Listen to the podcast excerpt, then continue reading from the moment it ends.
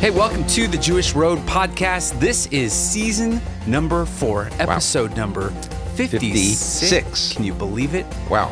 We've been on a little bit of a hiatus, but we haven't been sitting around twiddling our thumbs here. No, we've been a lot of places. A lot of places, doing a lot of stuff. We were in Cuba for a little while. That's right. Did you know that there were Jewish people in Cuba? Yeah, it, it is amazing. We found our tribe, even in Cuba. there's a synagogue there in Havana, big synagogue. Yeah, and then we've been doing Passover Seders and we've been doing a lot of writing and we've been busy. And even most recently, we've been trying to figure out what would be the theme song for this new season of the podcast. And that took forever. Oh gosh. I, I hope people like it. If only they got to hear what it was that you wanted, our, our, our you know, I, I had some good stuff. Did you? Are you kidding?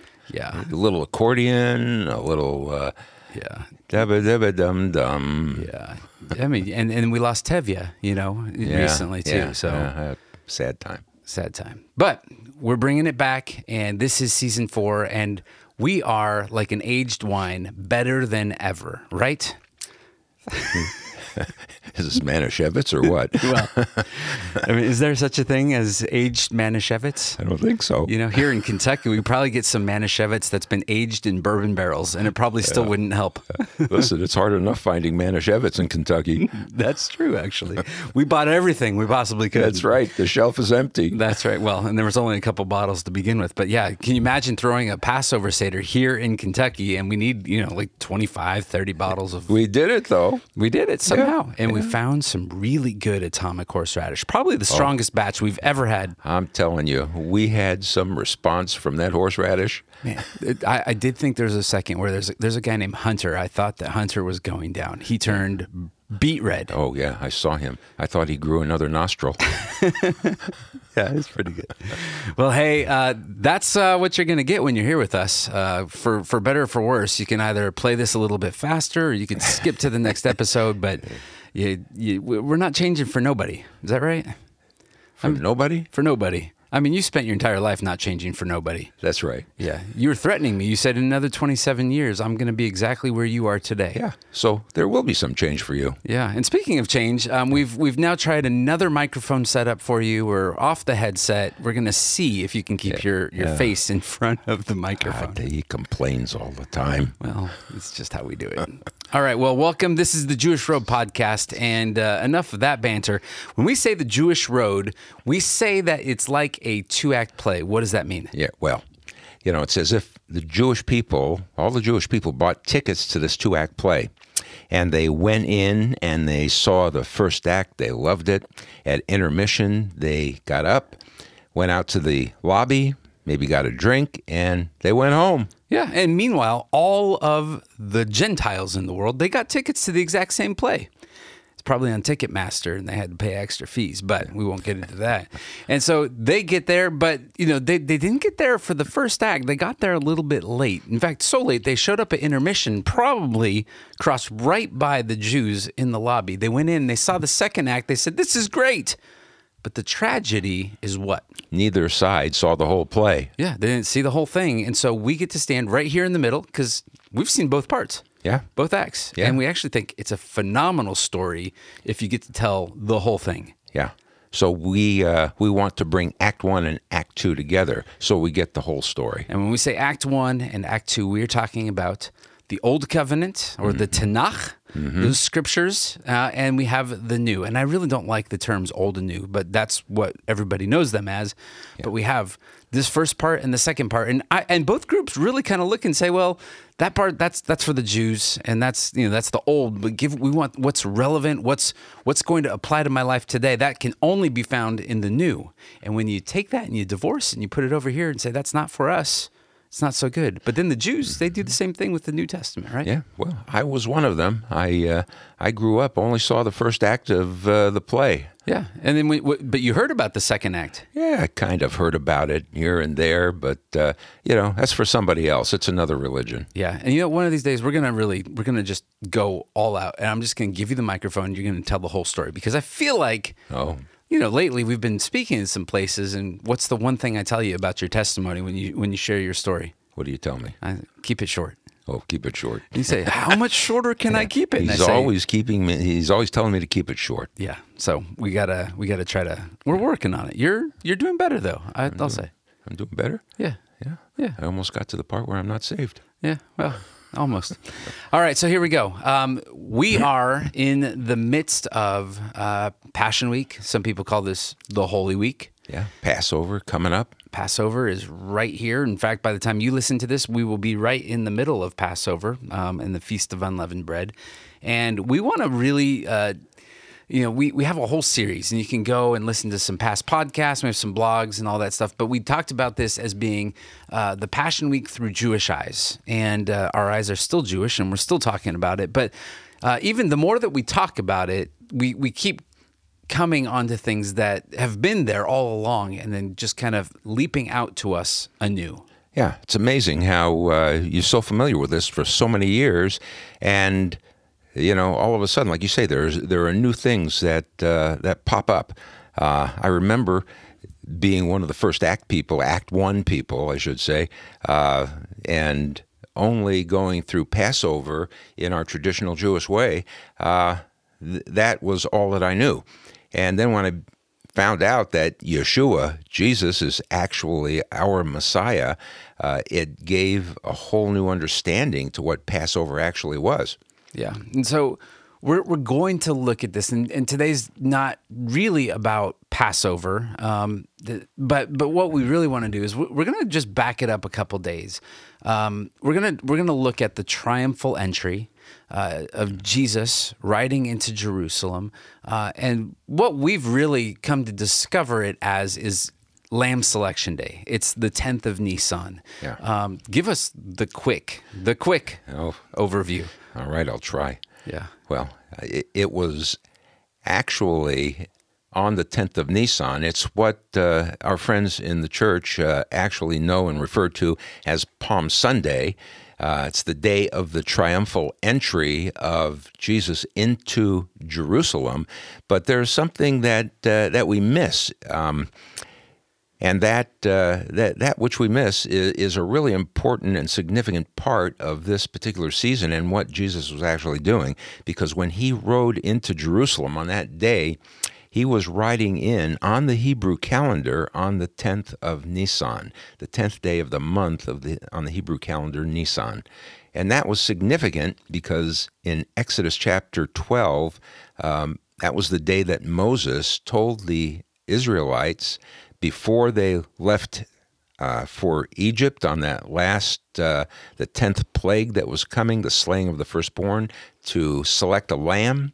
And the lamb was selected on the 10th of Nisan, which they had to watch for uh, the next four days until the 14th of Nisan when they would slay it and they would uh, offer it as a sacrifice. Now there there's a connection between this entire Exodus motif and the entire Lamb motif, and really we get the stage set uh, from the very first chapter of the Gospel of John, right? John 1 29, he says, Behold, the Lamb of God who takes away the sins of the world. And that immediately, and, and this is this is what we're it's a perfect text for us if you look at that when you see, when you see that that New Testament audience when you see those words the lamb of God it's immediately a hyperlink going back where else are we mm-hmm. talking about lambs where does this first show up well it's it's right here in right this back, motif. yeah, in the book of Exodus. We Yeah. go right back to that. and so this is the 10th of Nisan this is the day you you you set aside the lamb Jesus comes in from Bethany. He's on the top of Mount of Olives and he's riding into Jerusalem, and it is Lamb Selection Day. Yeah, yeah, People in Jerusalem on this day, they're setting their their lambs aside, right. and then Jesus is now riding into Jerusalem. Yeah. Um, and he's he's coming in, and they are laying down palm branches before him, um, and they're you know they're proclaiming him to be the King and the Messiah. Uh, that's who they think he is. That's what they are proclaiming, and you know the interesting thing is is that we get the whole thing of the palm branches out of Leviticus 23, uh, beginning in verse 39. And those verses in Leviticus 23 39, a lot of times uh, they get moved over into the triumphal entry. Triumph. What did I say? You said the triumphal, which is a totally different holiday altogether. The triumphal entry and then the triumphal Yeah. entry. But that's Yeah. fine. Here, here's where it shows up, though. So this is in Matthew, and it says, As they approached Jerusalem, they came to Bethphage on the Mount of Olives. Jesus sent two disciples, said, Go to the village ahead of you, and at once you will find a donkey tied there with her colt by her. Untie them, bring them to me, and if anyone says anything to you, say the Lord needs them, and he will send them right away. And this took place to fulfill what was spoken through the prophet. And then we go back to Zechariah 9 9, right? Yeah, yeah.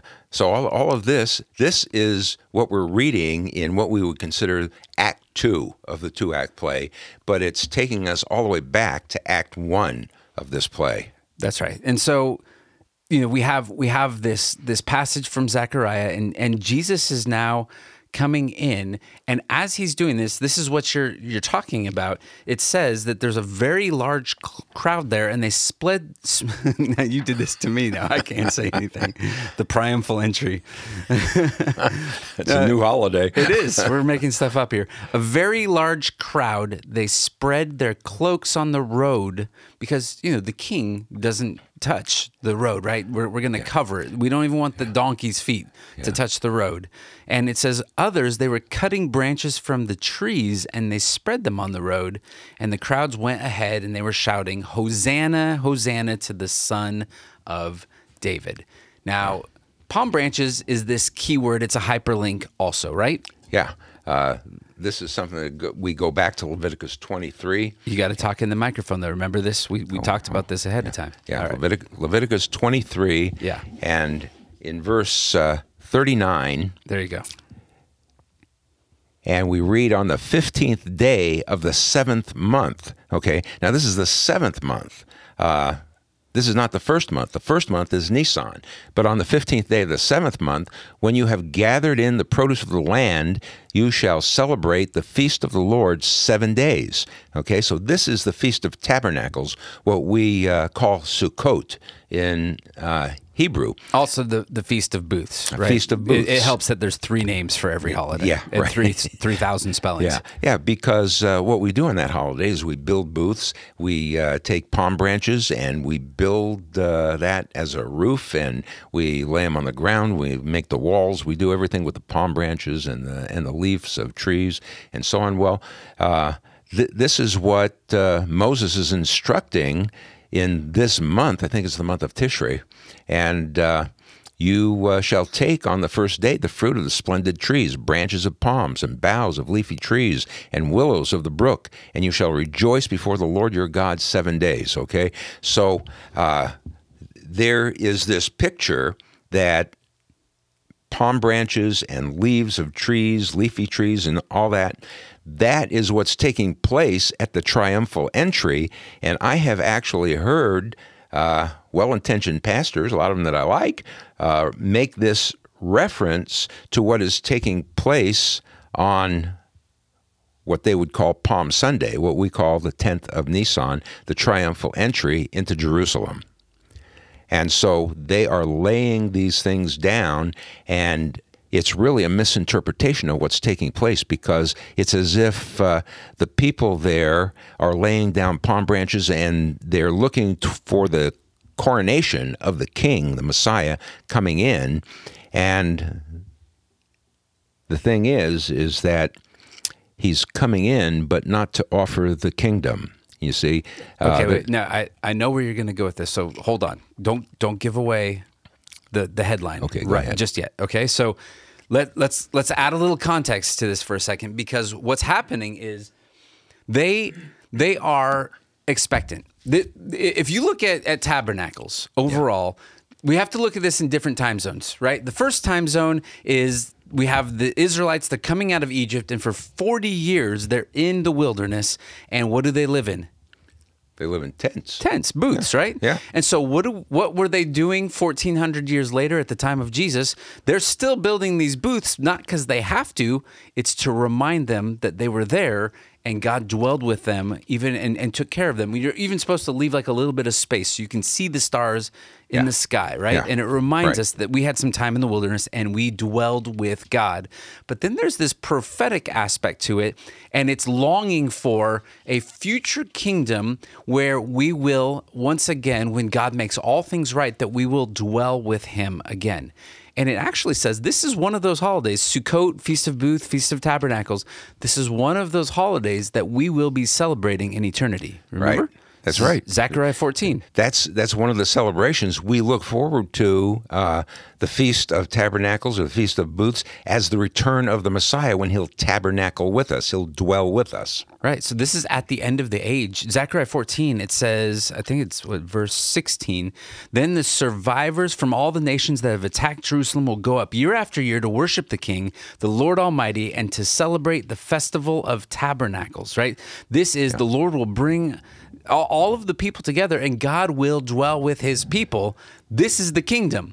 So when they are pulling out the palm branches, when they're putting the cloaks there and everything's being set up, what are they expecting? Yeah, well, they're expecting the kingdom. Right. So this is this is this like if we're going to title this and we haven't titled this yet, but it's it's this misinterpretation. They are expecting the kingdom, but they're wrong. Right.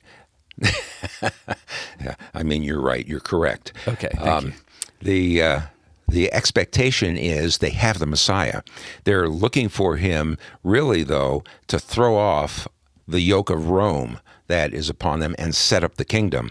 Uh, so that's why the palm branches are coming down. But as you said, it's a it's really a misinterpretation because him riding into Jerusalem on that particular uh, day, on the 10th of Nisan, uh, was for a completely different purpose. He had already offered the kingdom uh, three and a half years in all of his teaching, and a year and a half earlier, um, the kingdom, you can look at it in Matthew chapter 12.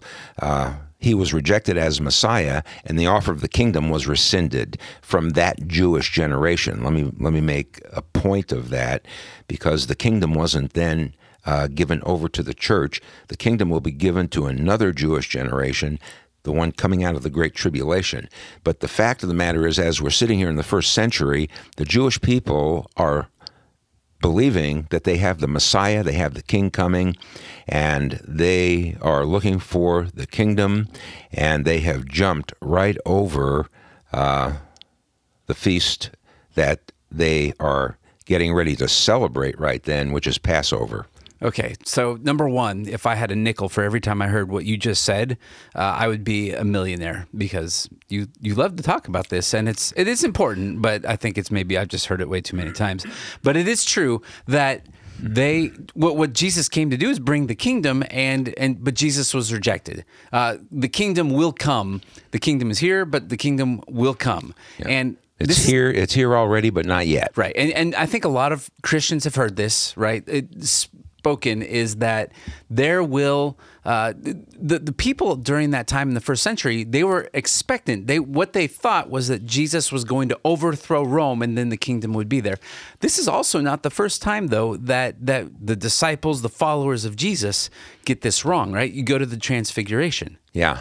Well, th- there's another great uh, example because, uh, for example, in, in Matthew chapter 17, um, we have Peter and James and John going up to the Mount of Transfiguration with Yeshua, with Jesus, and all of a sudden there appears Moses and Elijah in great whiteness and lightning. And uh, Peter says, Wow, this is great. Uh, let's build tents. We'll build three tents one for you, one for Moses, and one for Elijah. Now, why does he say, Let's build tents? Yeah, in fact, it says in Luke, right? It says, "Let us put up three shelters: one for you, one for Moses, and one for Elijah." Yeah. and it says he didn't know what he was saying. Yeah. Yeah. Yeah, he, he didn't know what he was saying. Why, what is it that he didn't know what he was saying? Well, he's talking about tents, right? So, is this a callback to? Yeah, Booths I- I believe it is. Yeah. because uh, Peter is getting ahead of himself again, just as uh, they will do on that day of the tenth of Nisan, the triumphal entry. Peter is looking for the kingdom. They're always looking for the kingdom. which is not a bad thing, right? No. Let's let's not knock them for that. Like, N- no. If if only more people today were looking for the kingdom instead of looking Yeah. for everything else. Yeah, right? uh, but y- you know they are. They're excited. Uh, they they want the kingdom to come. They want Yeshua, Jesus, to ascend the throne of his father David and rule from Jerusalem. That's why they asked him those questions in Matthew 24. You know, when are these things going to be? And what is going to be the sign of your coming? And what's the sign of the end of the age? And you know, they're asking him, when are you going to uh, take over all of this? Uh, so the same thing is happening here in Matthew 17, the Mount of Transfiguration. They're looking for the kingdom even after the resurrection. You know, the first question is, will you at this time restore the kingdom to Israel? Are we going to do it now? Is it now? Is it now? Right? Yeah. It's it's like Is it now? Is it Tuesday? Right. When is it going to be? It's, it's like when the kids have dinner and they have to get to dinner to get to dessert. And there's a lot of negotiating, right? Like, eh, can we have dessert now? Can we have dessert now? And you say, well, no, you got to eat your vegetables. And they take one bite of vegetables. All right, I did. Can I have dessert now? Yeah. No, the kingdom is not yet. The kingdom is coming. And what's interesting is that Jesus, as he's coming in on the 10th of Nisan for Palm Sunday, the triumphal entry, Jesus knows something that not everybody else knows. He knows that he's coming to the end of his life and his mission on earth. Right. And he even says in the Gospel of John, he says, Now my soul is troubled. And what shall I say? Father, save me from this hour? Right. No, it was for this very reason that I came to this hour. That's right. And so he doesn't come on a war horse. His expectation is not that he would come to conquer. He didn't come as the conquering king. So before Jesus could observe and celebrate with the people Sukkot, there was another holiday that had to take place, and that was Yom Kippur.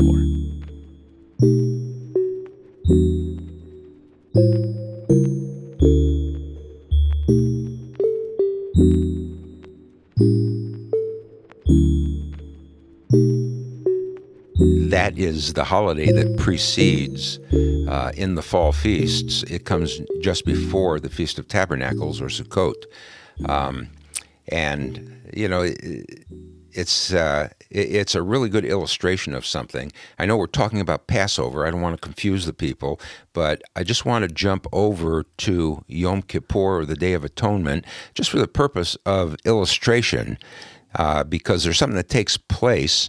Uh, during that particular time of Yom Kippur, and that is that the high priest would have two goats. They're two identical goats, one on each side, and uh, he would uh, place his hands on the head of the goats, and on the one goat, he would confess the sins of the people, and someone is ready to take that goat and lead it then out of the city. Yeah, and so people literally the, the the sins of the people of the entire community are cast on that on that goat, and they would literally watch their sins leave the camp, never to return again. Right. And uh, yeah, they don't ever want to see that one again. Right. And the other goat then is then killed and used as the sacrifice. Now, we bring this up. Uh, it might seem a little confusing because we're talking here all the time about Passover, and that's the season that we're in. But there's an illustration here Yom, uh, with Yom Kippur, and that illustration, if if I can take that that I just told you about the high priest and the two uh, identical goats, um, if we go back to uh, Passover, we find uh, standing before Pilate on the one side is Yeshua, and on the other side is Barabbas.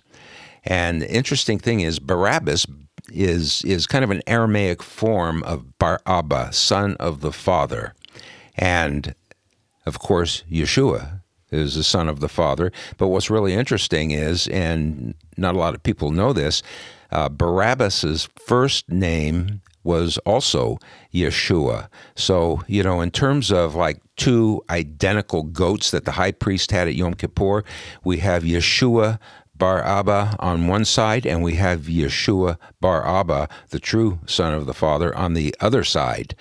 And Pilate wanted to let uh, Yeshua, Jesus, uh, go free uh, because he even said himself, I find nothing wrong with him. But the people wanted Barabbas to go free. Uh, and they had a choice to release one prisoner at this time of year. And so Barabbas was set free, the guilty one was set free, and Yeshua then uh, was the sacrifice. He went to the cross and he died for the sins of the people. Basically, he became sin, right? He who knew no sin became sin Yeah. on behalf of the people, and that is how he became our atonement. Right. And so uh, you you have really a picture of all of us, you uh, and we are the ones who were set free. You would say that the guilty ones were set free, just like the goat that had all of the uh, sins confessed on it and was taken away, and the other one was sacrificed.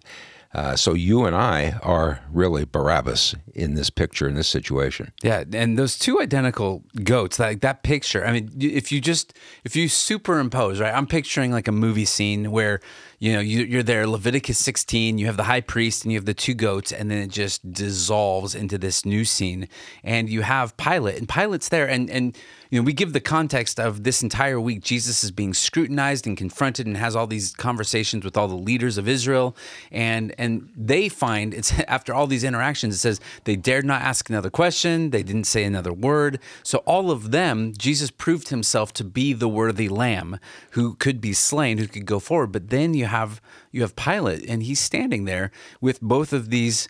And it even says in the NIV, uh, it says at that time they had a well-known prisoner whose name was Jesus Barabbas. The NIV The NIV says that. Yeah, Yeah. yeah. Yeah. Well, even Origen, all the way back in the second century, uh, in his commentary to Matthew, uh, made reference to the fact that uh, his his name was Yeshua.